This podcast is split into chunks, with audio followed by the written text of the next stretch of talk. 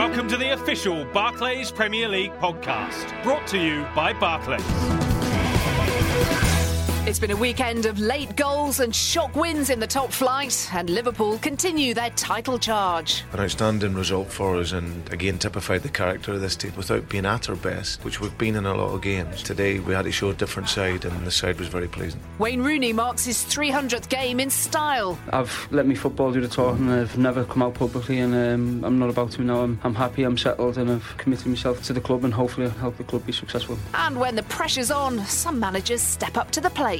It just seems like every time Chris Hughton's under a bit of pressure, he seems to be able to pull a result out. Fair play to Chris Hughton, he's acted with class and uh, you know come back with three points. which is What the club wants. We speak exclusively to former Norwich City striker Dean Ashton about that superb win against Spurs. Simon Mignolet pays his respects to a stalwart of the Anfield community. Plus, we hear from John Terry, Tomas Rosicky, and Felix Magath. Hello and welcome to the official Barclays Premier League podcast. I'm Jacqui Oatley, and joining me to look back at the weekend's fixtures is the former Chelsea and Aston Villa striker, Tony Cascarino. Tony, what's been your standout moment from another great weekend in the Barclays Premier League? Without any thinking, Daniel Sturridge, I thought he was amazing for Liverpool and so exciting uh, the World Cup year. If he can just continue in the way and the manner he's performing, incredible performance. England fans will be hoping so, that's for sure, and Roy Hodgson. Well, just to remind you, throughout the season, we're also looking for the standout moments of sportsmanship and spirit in the game through our hashtag YouAreFootball campaign. Any particular examples stand out for you this weekend? Yeah, well, certainly Jonjo Shelvey's uh, applause from the Kop, you know, the Anfield faithful and showing their love of former players. It's really nice. I was listening on the radio to Ray Clemence at the weekend and he talked about when he returned to Anfield as a Tottenham player. He said, we were winning at half time and he said, we're 1 0 and he said, I'm walking towards the Kop. I'm thinking, what sort of reception? He said, and they just give me this amazing applause. He said, the affection, the love they showed for me. He said, it brought tears to my eyes. He said, I didn't realise they actually done it for a reason as well. We said, we were 2 1 down about 10 minutes later. you know, but that, I love it when I hear stories and fans just responding to a former player. That's a lovely story. We're going to start with that game at Anfield at the weekend, which promised goals in advance, didn't it? And certainly didn't fail to deliver. Liverpool ending up 4 3 winners over hmm. Swansea City. Frankly, it could have been 7 7. They hmm. really are the entertainers now. Yeah, they are. And watching Sterling develop, watching Suarez be a player that, you know, a year or so ago was criticised hugely for his antics against Chelsea. And what I love about Suarez, he really has got the bit between his teeth. He could have easily turned back or demanded a move away from Anfield at the start of the season. It could have easily happened. It didn't. And with that, He's crossed the line. His performances have been brilliant. And alongside that, he's got a guy, and I know this because it's happened to me as a player. Someone starts thinking, like Sturridge, I want to be the number one. And Suarez is playing so well, I have to lift my performances. I got to Millwall, and quite quickly I realised that Sheringham was challenging me, but in a nice way. His goal scoring was infectious. It worked on me because it made me think, I want the headlines as well. And with that came a partnership. Now I'm looking at a power battle between Suarez and Sturridge. I think it's incredible, and Liverpool fans enjoy it. There's lots of problems defensively, as which I'm sure we'll touch on, Jacqui, but that in itself, the way them two feed off each other, I think is amazing for the club. Well, for those of us who are neutral, we're delighted with the goal scoring prowess and not so fussed about the defending, to be perfectly honest. But 70 goals they've scored in 27 games this season, more than Manchester City now. Well, let's hear from the man behind this new attacking philosophy at Liverpool, their manager, Brendan Rodgers, who admitted his former team Swansea posed a tough test on Sunday. A wonderful victory for us. Swansea played really, really well, and especially when we were 2 0 up to come back into the game. You know, they, they had some moments, you know, with real quality, but uh, an outstanding result for and uh, again typified the character of this team. Jordan Henderson, you know, we've asked him to just get forward more and get into the box. His first one was an outstanding finish, great touch, and and whipped it into the corner. And uh, his second one's about his desire to get in the box. Great reactions. Michel made a great save. And then he's tapped it in for the fourth, and, and that was a very, very important goal for us. And uh, without being at our best, which we've been in a lot of games, today we were, as if we had to show a different side, and, and the side was very pleasing. Well, Sturridge has now scored 18 goals in just 19 Barclays Premier League appearances this season. He scored in nine Barclays Premier League games in a row now. Only Ruud van Nistelrooy's previously achieved that feat. And I know you're not a hmm. huge fan of stats, but in terms of just looking at this side and how much fun they are to watch going forwards, defensively, there are obviously problems which hmm. could ultimately cost them the title. Is that something that Brendan Rodgers can sort out now because they're individual mistakes, or does he have to wait to the summer to recruit? Well, he's got to sort out now if he really thinks he's got a belief. I mean, he's got strike force that can win the title. There's There's no doubt about that. The problem is defensively, they're leaking goals. I think Toure and, and has been a problem. He's, he's lost injuries through Glenn Johnson, and then Enrique has been a problem as well. Martin Kelly, Flanagan, a young lad coming in, getting better. I really feel that Liverpool have to be a bit more tight. And one thing that's been pretty clear defensively, especially the two centre halves, they're not comfortable on the ball, which is quite a change from years ago, where it was always it was a gimme, wasn't it? Liverpool defenders comfortable using the ball, whether it was Gillespie, Hansen, Lawrenson, and they all could do it. I don't know how long the strikers can keep outscoring the opposition. They're close, you know. We're all talking City, Chelsea, but they're close to winning the league. They've got games at home to play against top sides, so it's there for them. I think Brendan will be very conscious if he can get a run of not making any mistakes I'd say they'd be very close. Well, they're only four points off the top, Liverpool, at the moment. As for Swansea, it was a spirited performance from them, and their manager, Gary Monk, was pleased with how his players reacted after going two goals down early on. We didn't start well, you know. We didn't get the ball moving. We were too slow, too many touches. You know, I told the boys that at half time, and but I think second half we had a right go. And you know, I mean, I think we deserve something from the game. To be honest, for the effort, for you know, the amount of games we've had recently and the energy levels, the fact that they kept that up to the end was you know magnificent. I said to them, that's how it has to be.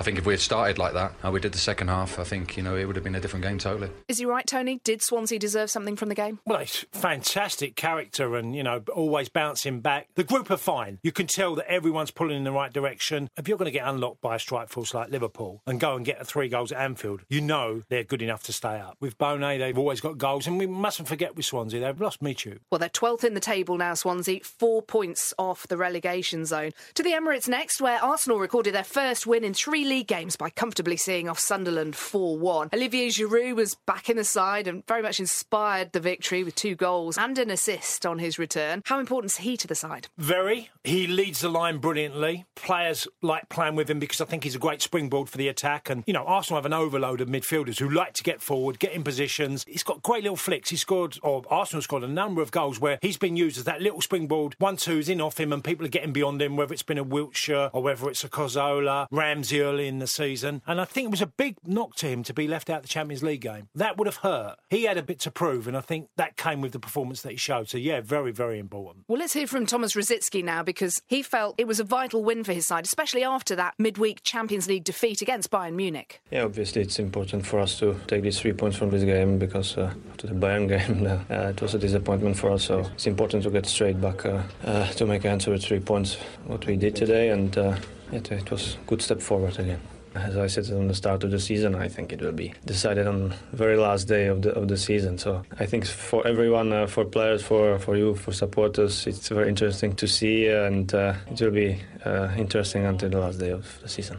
Rosicky scored a beautiful team goal, didn't he? Very Arsenal-like. He was in the side in place of Ozil, who mm. was rested, stroke, had a bit of a leg problem, depending what you want to believe. But in his last eight Barclays Premier League appearances, Ozil scored no goals and only has one assist. Mm. Why do you think that is? Look, he was in and out of Real Madrid. We mustn't forget this. This wasn't a guy that played every game in Spain. Mourinho left him out on numerous occasions. He's turned up. He's done brilliantly for two or three games. Personally, without the ball, where football has changed, it's evolved. I don't think Ozil's very good. I don't think it's great at defending. To get close to someone very quickly is important because if you give time to a fullback, a winger, a midfielder that's creative, if you give them that split second to pick somebody out once they've lifted their head up, you're in trouble. And Ozil doesn't do that. He gets there at a lackluster pace. And I think think there's been a lot of rumblings from the terraces and is he doing quite enough? And the answer is no, he hasn't. And I thought he, he was okay, rested, but I felt probably more likely dropped. I just thought he'd fallen short. He's a terrific footballer with the ball. Without the ball, he's an average one. Sounds very similar to the Mourinho Mata situation, didn't it? Which yeah. is why he was happy to let him go to Manchester United. Well, in contrast, the defeat drops Sunderland back into the relegation zone, and their manager Gus Poyet struggled to find any positives to take into Sunday's League Cup final. Uh, we were very, very poor technically, but very poor. We didn't give good angle. We were not brave enough as a team to pass the ball, and you only come here to defend. Sooner or later, you're going to concede. Some people concede after 70 and lose the game anyway. Some people like us today concede after two minutes, and then it becomes difficult.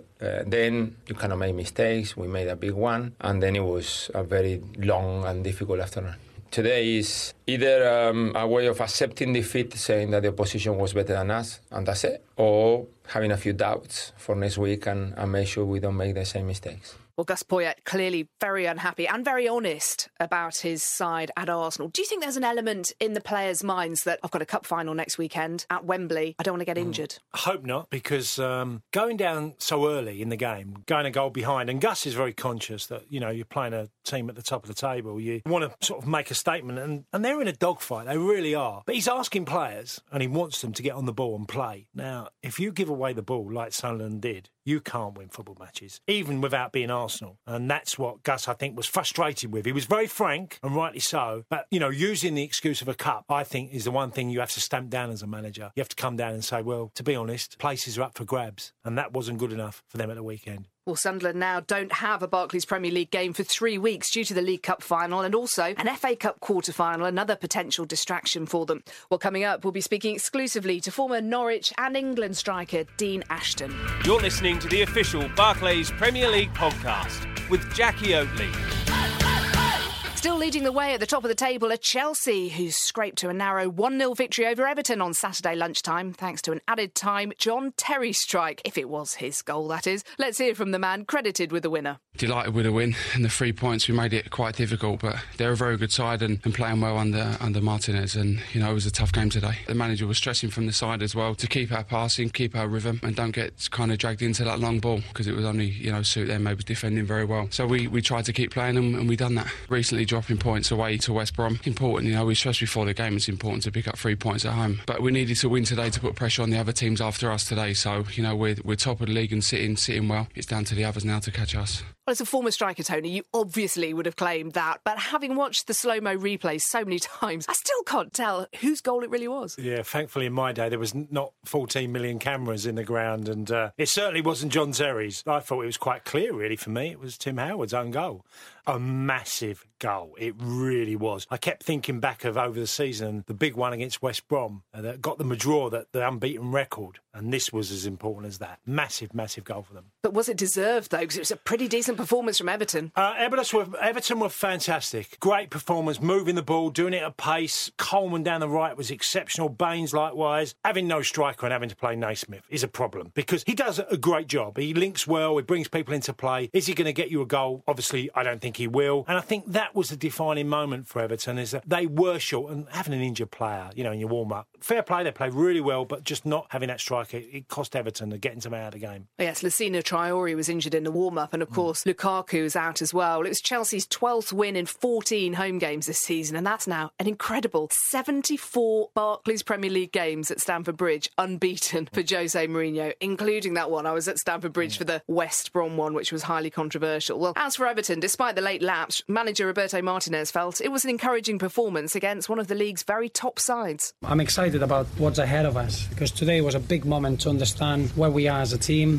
where we got our mentality, and I thought we were we were magnificent in that respect. The scoreline obviously is what it matters in the short term, and we heard, and we're not going to hide it. But looking forward, the performance is exactly what we needed. I think we came here, we showed that we can play eye to eye to the league leaders. The only disappointment is that we couldn't hit the back of the net when we had a couple of good moments of controlling the game. Second half, you would expect Chelsea, the home team, to throw a bit of momentum. I thought Tim Howard had a, a period of five, ten minutes that he was uh, at his best, but from that point on, I couldn't see Chelsea scoring from open play. And they're now 11 points behind Liverpool in fourth place. Tony, how do you assess Everton this season? Fantastic. Been a joy to watch. Love some of their performances and adventurous. I think the two fullbacks are as good as anywhere in the country. Obviously, I'm a little bit biased because I've watched Seamus play for the Republic of Ireland. He's become a far more talented player in his mid 20s. Mirallas' eye for creating something is exceptional. Osman's a clever player. Obviously, Lukaku's form at the start of the season was a big plus. Hasn't quite got to them heights and had an injury. But I do think there's a lot of great things for Everton and getting Baines to sign a new deal, that's a big coup for Martinez. Well, another of the title contenders to struggle to victory at the weekend were Manchester City. They needed a second half Yaya Toure goal to seal the points against a resolute Stoke City side. The big Ivorian stressed how important it was to remain calm in pursuit of that winning goal. The most important was thing was uh, to stay in calm and try to control and try to to see if we have gap or space to get in counter attack. It was very important to don't consider goal today and uh, uh, well deserved well win today. We have uh, one game in hand now and uh, I think today was very important to win. They're not really renowned for grinding out results this season, Manchester City, are they? They seem to swashbuckle their way, particularly against uh, sides at the Etihad. But they're now three points behind Chelsea mm. with a game in hand. They're still up there. I'm not surprised. I think that after the everything going flat playing Barcelona. Losing the game in the manner they did, and I thought Pellegrini got his tactics wrong. He, you know, he went with one up front, and all year they've been brilliant with two. And I, just thought it was a game that we're all going to forget. You get past Stoke, you've won the game, forgot, you've got a cup final to look forward to. Pellegrini and the team will just be like, we, we needed to get through that performance in the game. And fair play at Stoke, for 45 minutes, they were really good. And it probably took City by surprise, the hunger and desire that Stoke showed. Well, City now don't play in the league for three weeks due to various cup commitments. So Chelsea could, in theory, be nine points clear of them before they play again in the league. I mean, what kind of psychological effect could that have on them? I think it's a big plus because if Chelsea do happen to go and win all their games and puts a big gap between you, now you know you have to go and win all your games. Whatever Chelsea do, there's going to be a bigger gap, but it's going to force City to go and have to win. I think it's a good thing for them. Really? Yeah, I do. Yeah, I really do. I think it's lovely to, you know, think of what you need to do. It's in City's hands. Whatever happens this year now, it's there for them to win the title. So you go and win 11 games, okay, or, you know, what you need to do, and it's a big ask. Teams have done that. Teams have been in relegation fights and won nine out of 11. I think West Ham had an incredible record a few years ago. So it can be done. They're a bit flat in the uh, Barclays Premier League at the moment. Is that down to complacency? Because it seems to be you're suggesting that's what it is. They were getting all the plaudits just a few short weeks ago. I think it's been a, a long, long, hard season for them. I think the loss of Aguero was a big one. And, you know, they just get that momentum going again. I think City will be fine. Well, as for Stoke City, this was their first defeat in four, but manager Mark Hughes was pleased with his side's performance. Certainly in the first half, I thought uh, we were organised and restricted them to very few opportunities and had good opportunities ourselves. Second half, you, you know City are going to come out and, and up the ante, and uh, we, we, had to uh, obviously batten down the hatches and, and, repel the pressure without really looking in too much danger, to be perfectly honest. But obviously, the, the one lapse we had where we, we made a, a couple of consecutive errors. Uh, that's a disappointment. But overall, we were still very much in the game, still pressing, still trying to create things. And, and I think in the end, City were happy with the, the 1 0 result. So it was Mark Hughes after the match against his former club. Do you see Stoke City as being relatively comfortable by the end of the season? I think they'll be fine. I've seen them a few times, and I always feel that they'd have to have a glut of injuries. I think they've got enough steel, determination. and I think they get back and they're playing in Britannia. I think they'll win enough games to be okay. Well, to one of the form teams in the league next, that's West Ham. They made it four wins on the spin, coming from behind to overcome a well drilled Southampton side 3 1 at Upton Park. So, why the dramatic improvement of late? Here's their manager, Sam Allardyce. You know that when players are back and fit and available for selection, that things will change, but you don't expect they will change to the level that they have. It's all been about the quality of our finishing today, as well as some exceptionally good defending. And putting both together has got us a, an outstanding victory against a side that have picked up as many points away from home as at home, you know. And, and I think that 40 points would be certain for this year. I think we're sat one point better off than last season. And when we're now in that position, we can perhaps start getting a, a bit of praise again. Tony, it has been quite a dramatic improvement. Are you one of these pundits who is saying at the moment, well, we always knew that West Ham would be absolutely fine. Big Sam was right. As soon as they got the injured players back, they'd be fine. Yeah. A few weeks back, I was at a club in London, not a nightclub, a members' club, you know, for a social event, and uh, Sam was there and I chatted to him. It was the night Michael Laudrup lost his job at Swansea and he was, oh no, more pressure on me. Uh, another manager at the wrong end of the table, been sacked and I'm still employed. And since then, they've had an amazing run. But Sam was very positive about getting players back and feeling that defensively being totally wiped out, a back four, that he could get results. Kevin Nolan's one in player. I call him the poor man's Frankie Lampard. And I don't mean that disrespectfully. I mean, it is he's not got quite Frank's qualities, but wow, can he get a goal? He ain't worried about missing, even if he's getting stick. Well, Sam obviously has history with Kevin Nolan. Nolan let him down by getting mm. himself sent off twice for really silly challenges. And it looks as though Kevin Nolan's had so much fire in his belly as if he feels guilty for what happened and, and not being available during that poor run. And now how he's made up for it. Sometimes as a player, you've got a point to prove. And when you let people down, how do you repay them? And that's by performances and show. Leading doesn't necessarily just mean in the game, by being at training, doing the right things, having a positive attitude when you're training. And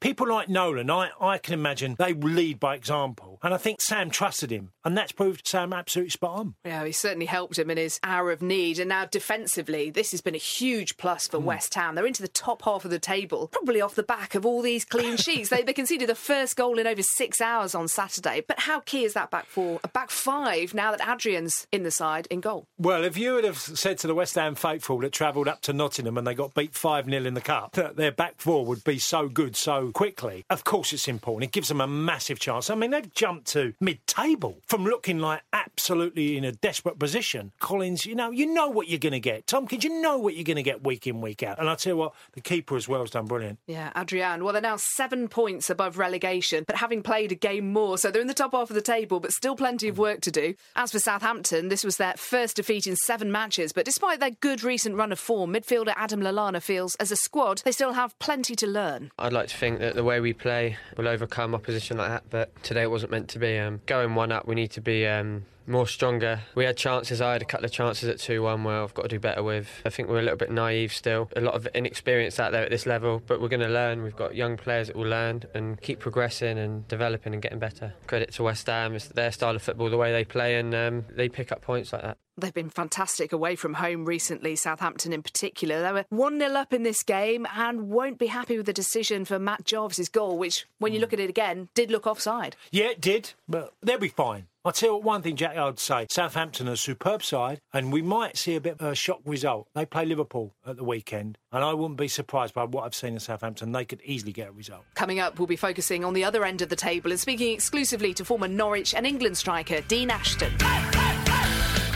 Now, Barclays has been running the Barclays Twitter ticket competition for you, the fans, over the past few months, where you can win tickets to a match involving your club simply by telling us why you are football. Let's take a quick look at some of the recent winning entries. Kishan Joshi tweeted, When Solskjaer scored the winner in the Nou Camp, Dad and I dropped to the floor and celebrated like players. Tom Hill writes, I was a junior saint in 86 and I followed the team ever since. Southampton, the best team in the world. And finally, this from Kerry Williams. My son eats, sleeps, and breathes Everton. It's in his DNA. Hashtag you are football. Well, you have a chance of winning tickets to watch your club. Tweet why you are football to at Barclays Footy with a Y using the hashtag you are football or post it on the Barclays Football Facebook page. Before we get back to the action, this weekend's Barclays and Liverpool FC's foundation marked 34 years of hard work by one loyal servant in the local community. Reds goalkeeper Simon Mignolet paid a surprise visit to the Anfield Sports Centre to reward Mary Rooney's years of devotion to the local community by giving her 25 tickets to Liverpool's home game against Sunderland. We'll hear from Mary and Mignolet shortly, but first, Mark Haig, head of operations at the Liverpool Foundation, explained to us how they use the power of the Liverpool badge to do good on Merseyside and around the world.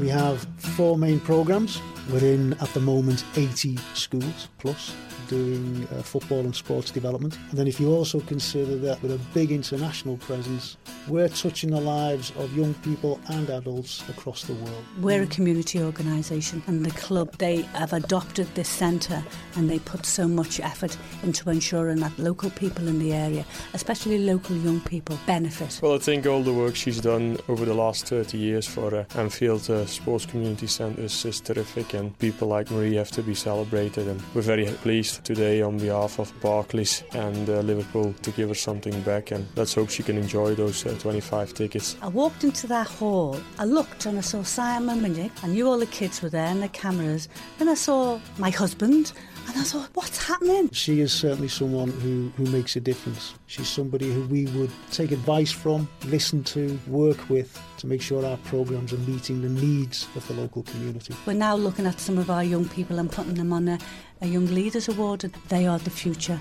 and you know what you're getting. And for me, all that time and energy is well worth that investment. And when I see people like, like Mary Rooney, what it does for them is a number of them have expressed a desire to keep working with community initiatives.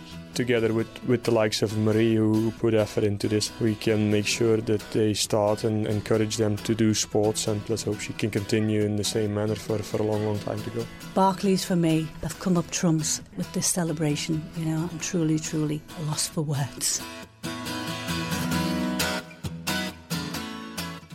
Well, Mary Rooney sounds like quite a special lady, Tony, doesn't she? Just how important is the community work these top clubs do? Well, you listen to Marion Rooney there and the love and the passion and desire that every fan on terraces who watch their team have. It's commitment, and clubs have to tow along. They have to go with it, and rightly so, they do. And I think it's massive growth. I've seen the feeling and the commitment from football clubs and people out around towns. I, I was lucky enough to go to France, and I I watched a town being literally happy and sad by the team. I used to go out and think if we lost a game and the reaction of people and just the daily basis in the factories and the I just think it's so important that football has got it absolutely right in this level. Or for photos and more details on the story, just go to the Barclays Football Facebook site. I'm here with Tony Cascarino as we continue our look back at the weekend's action. And perhaps the biggest relegation encounter of the weekend took place at the Hawthorns, where Fulham and their new manager Felix Magath battled their way to a respectable one-all draw against fellow strugglers West Brom. Let's hear from the German, who admitted that neither team really deserved to win. Yeah, I think it was a fair result. Of course, West Bromwich has more possession, but we have good defense and we try sometimes to score and one time we are lucky but we needed one more. You cannot change the players in uh, a few days, yeah, mm-hmm. so it takes time. But for the first game, I think we are quite good. Was it the right decision to remove Meulensteen and replace him with Magath? Well, it's only going to prove by the end of the season. I'm not convinced. I mean, look, Felix Magath has got a big challenge ahead of him. He's got to win football matches. What was clear in the game, neither team looked good enough. And lacking a bit of belief about what they were doing. And I think for Fulham, they've had such disastrous run of results. I mean, I, I, not only sort of likes of Sunderland going there, but they lost in the Cup to Sheffield United. I was at the game. They were so poor that he has to get some inner belief. And I've been there myself in a relegation fight where there's everyone in the dressing room's looking across and thinking who's going to pull us out of the woods. And I'm not too sure in these two clubs at the moment who's going to get them out of trouble. I don't really see. You know, you think of Anelka's had, had problems and Berbatov's left Fulham, and Long's left West Brom you just sort of feel there's been a lot of wind of change. It's been a really strange season for both clubs. Well, Fulham remain bottom of the table, four points from safety, and they have a huge task ahead of them, as do West Brom. It was their fourth one-all home draw in a row. You talk about having to win your home games to stay in the Barclays Premier League, and they remain just above the relegation zone in 17th spot. It's another manager coming in who's not experienced the Barclays Premier League, Pepe Mel, still without a victory in six matches. Clubs seem to appoint managers as if they got a wand Pepe Mel has got a side that I just don't see a winning in a football match. I see them hanging on at times in the style they're playing. They're trying to move the ball around really quickly, and there's a lot of good interchange play, but there's no real cutting edge now to West Brom, which they certainly had last season under Stevie Clarke. So, in a word, if you can, Fulham and West Brom both to go? I think Fulham will definitely go. West Brom, I feel, will be touch and go, but I can't see a victory, so draws won't keep them up. OK, well, two places and two points below West Brom in 19th are Cardiff, who went down to a shock 4 0 home defeat at the hands of a rampant Hull City side. So, were Hull that great or were Cardiff that bad? Cardiff were that bad. All four goals by Hull were players who got on the ball, lifted their head up, and found a pass. No one got close enough to stop the ball being played, and Cardiff just got it so wrong.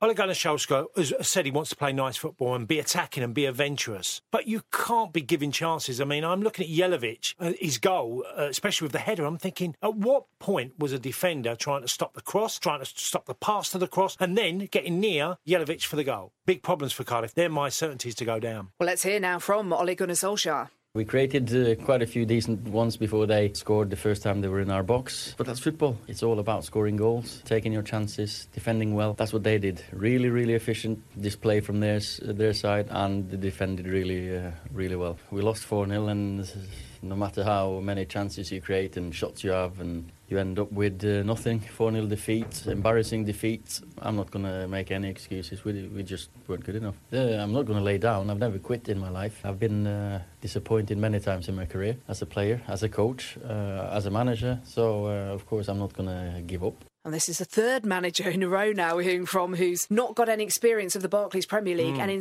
serious trouble and not even dressing it up as anything other than a dismal, dismal defeat. Well, you listen to that interview there. He hasn't mentioned once about what we just talked about the goals, can, how you can see it. He says we didn't score goals. You can't win games if you don't score enough goals. But the problem is football has evolved, and the biggest change in in the game has been getting the ball back, regaining possession from the opposition. He didn't mention that in his interview. If I would have been a manager, I would be saying, first of all, of course, scoring goals is part of football, but a big part of football now is not conceding goals. And the manner they did, like I said, it will take them down. Well, team that didn't have problems scoring goals were Hull City. This was their second away win in a row and moves them up to 11th place, six points above the bottom three. And one of their goal scorers on Saturday, Tom Huddleston, was delighted to beat a potential relegation rival just so convincingly. First half was probably a bit scrappy, and to come in 2 0 at half time was maybe a bit fortunate, but I thought we limited them to minimal chances and we deserved the win in the end. It's just massive that we beat the teams around us, and this game was no different. 40 points is traditionally the mark uh, we've got to aim for, and we've still got 11 games to go, and if we can sort of get 10 or more points from that, hopefully we'll be safe. Are they safe for you? Yeah, and I tell you what, Stevie Bruce recognised at the start of the season I needed a complete new midfield, so he went for Livermore and Huddleston, done brilliantly for them. And then at Christmas, he gets to the window, he needs a new strike force. So what's he going to do? He goes and gets Jelavic and Long, and they look like they've played together for years. They've just absolutely gelled.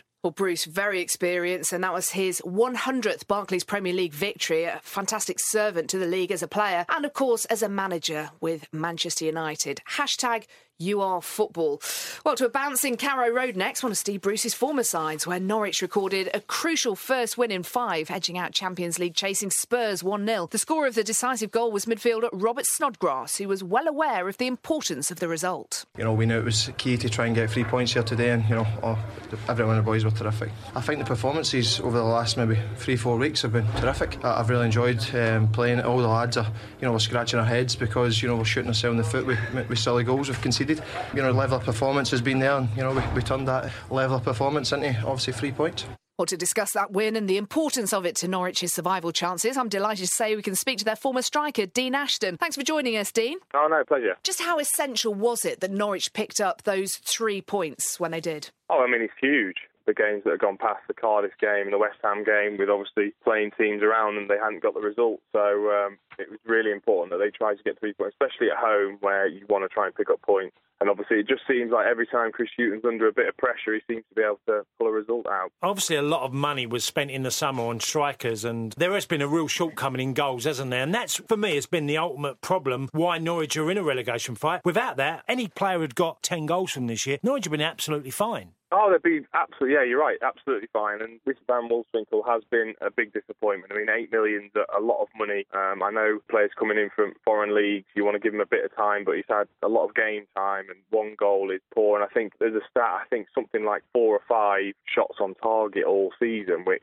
is a bit worrying for Norwich and Chris Hughton, I'm sure, is, is, disappointed. Gary Hooper looks a bit more of a threat, but like you said, you know, if they just had a player that could stick the ball in the back of net five to ten times, they'd be right up the league. But Dean, how much of Van Wolfswinkel's lack of goals has come from lack of service? Um, I mean, obviously, yeah, of course. When you play for a team, you know, in the lower half of the league, you're not going to get the same amount of chances as you would the top teams. But there's plenty of strikers out there who don't get the same amount of chances, but still can stick it in the back of the net. I think he's probably been surprised at the physicality of the Premier League. He just looks a little bit lightweight for me. He gets knocked off the ball a little bit too easily and uh, hasn't quite got that confidence in front of goal. Which, you know, as a striker, when you go a long time without scoring, it gets even worse. It's a huge win for Chris Hughton, which was very much highlighted at the weekend. And his chief executive David McNally had said during the week how important it was that he won the game. Uh, talked about the pressure on him. Was that the right thing for a chief executive to do? I personally wouldn't say it's the right thing. No, it just kind of undermined the manager a little bit. But you know, fair play to Chris Hughton. He's acted with class and um, you know come back with three points, which is what the club want. And it incredible, Dean. That a couple of weeks ago, that Paul Lambert was talked of a new three-year deal at Villa, and on Sunday after the victory for Norwich, they're both on 28 points, and Chris's job was in jeopardy. Isn't it incredible how fickle football is? Oh, it is. I mean, this season more than any has just been ridiculous. You know, one minute looking like you're going to be safe, the next minute you drag back into it. I mean, only four or five points between the bottom ten is, is incredible, and you can just imagine every manager feeling the pressure. Well, Dean, you played at Carrow Road, of course. You know just how vociferous the Norwich City supporters can be. Just how essential is it that they continue to believe in their side and vocally get behind their team for the rest of the season now? Well, I think they have seen some performances, especially earlier on in the season, that were very poor and. Uh, you know, rightly so. They obviously gave the players and the manager a bit of stick, but recently they have played really well. I've been to about three or four of the last few games, and they've been the better team. They've created the chances. Away to West Ham, they had great chances and just didn't take them. So, you know, the fans have certainly been on side when they see the team putting in all they can and putting in the good performances. And just finally, Dean, you averaged almost a goal every other game at Norwich. Who was your goal scoring idol when you were growing up? Gary Lineker for me. 1990 World Cup was when I first got into football, and um, the thing about Gary Lineker was it was all about the goals, which I think nowadays seems to have gone a little bit in the fact that you see the players like Michael Owen and Jermaine Defoe, there just aren't that many around anymore. And I think he should get back to that more. That strikers, it's all about goals, really. Disappointing that Tony Cascarino wasn't your hero growing up. Very bad news for us. Sorry, Tony. Don't worry, Dean. well, there you are. Dean Ashton, thank you very much. Yeah, thank Good you. luck, Dean. Good luck. Good to hear from Dean Ashton there, Tony. But as for Spurs, it was a very costly defeat for them. They're aiming for the top four, and their manager, Tim Sherwood, struggled to find any positives to take from that performance. Didn't think we got started until the second half, you know, which is not good enough. wasn't brave enough on the football, didn't take enough risk, wasn't good enough in our 1v1 defending. After half time, I had, I had words and said, you know, we need to go out and be better in the second half, you know. After a minute, they, they score, it gives them a leg up and uh, gets the crowd with them. And it was difficult, but we still had some clear cut chances to score. And if you don't take them, you can't win football matches. We've got a home game now two home games, Europa League and, and, Cardiff at home. We need to bounce back. That's what that's what good teams do. That's what players with real spirit do, and we've got to see what they got in there.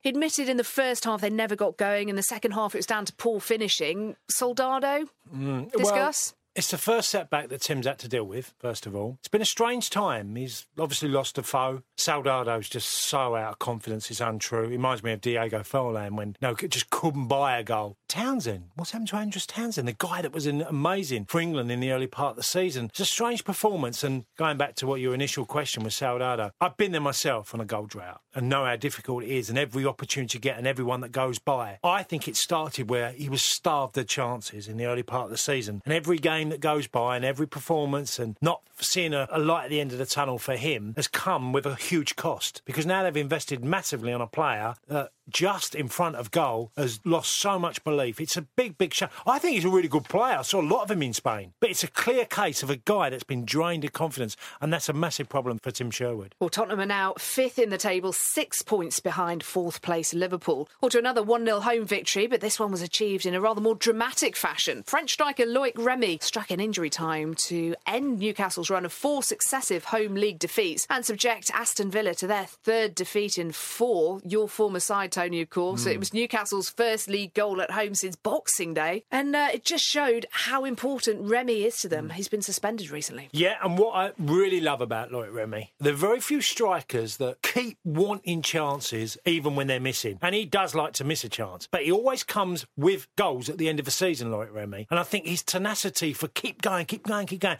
I've missed two, I hit the post, and it didn't. It was a horrible game. For 75 minutes, it was horrible. There was nothing happening in it. And then suddenly, because he shows his hunger and desire to get a goal, he gets rewards. He shrugs off a defender, he's fighting away. And I think that's typical of Loic Remy. We talked about Soldado and confidence and lacking it. Having him thinking, well, I'll tell you what, even if I miss him, I'm just going to keep carrying, trying as hard as I can. And his rewards was a goal that won the game. Well, that win came as a huge relief for their manager, Alan Pardew. It was a funny game, really. Technically, for us, our effort, our commitment, our work rate was probably what see us over the line. We set ourselves up for uh, just a moment, if we could just get a moment. But it fell to the best player on the pitch, and uh, he had the composure in the 92nd minute to uh, leave the centre half on the floor, drop the goalie, and, and stick it in. And it was a very, very important goal because although we have 40 points and we're five off Everton, who were meant to be having the season of seasons, in the scheme of the last few games, it was an important win. And although we, as I say, worked and was diligent and showed what we've done in training this week in terms of getting a bit of discipline and organisation into our team, it was one bit of quality that won it. Well, that win moves Newcastle up to eighth place in the table and takes them to the supposedly magical 40 point mark. But looking at your former side, Aston Villa, Tony, that's now three defeats and four for them. Villa's performances have been so hit and miss. I've seen some brilliant ones and I've seen some awful stuff from Villa.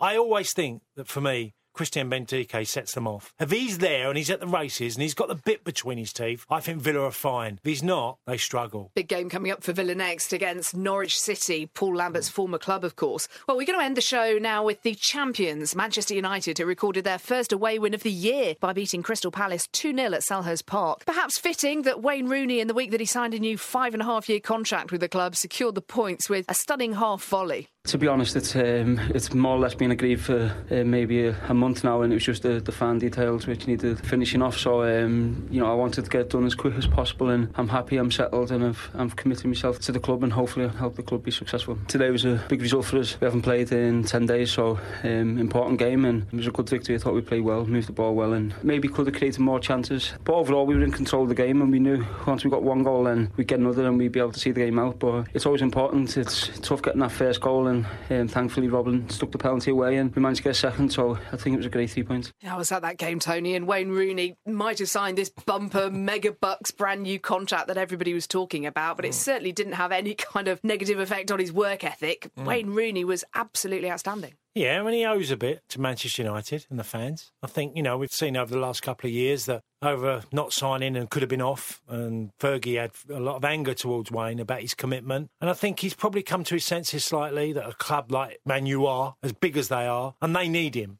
I'm not quite sure of why he's got a five and a half year deal at 29 years old. It comes to 85 million and you don't have no resale on that. It's the best part of 100 and odd million. So it's a huge contract. But Wayne still needs to become a more regular scorer. And I think I'm watching him play quite deep at times. And I think his last goal previously was Boxing Day. It was against you, Hull. You know, if you're paying somebody that amount of money, you want 25 goals and 30 goals every year. That's what you're paying him such huge sums. So Wayne is a tremendous player, but I'm not sure what player Wayne Will be at 33. And he'll still have two years to go at that time of his contract. I'm not sure. Well, United are now five points behind Spurs, who are in fifth, and 11 points behind Liverpool, which is pretty painful for United. I mean, where do you see them ending up this season? Well, I think they'll be fine. I think they'll make the top four because they've got a massive gap to bridge. All eyes will be on the Champions League. I think what he will try and do is get a settled side between now and the end of the season and stay with the group that he really believes in and say, hey, look, we've got 11 games to go in the league. Let's go and get 11 big performances and see where it takes us. Because I think what we're going to see now is Moyes' team, maybe obviously with a, a signing or two in the summer, but it's going to be the basis of what they're going to be about. Maybe not the back four, because there is change going to definitely happen there. But from the midfield and forward line, I think he'll see this is what I want for next year. That was David Moyes' 40th match in charge of Manchester United, and he still hasn't selected the same starting 11 on more than one occasion. But going back to last week's show,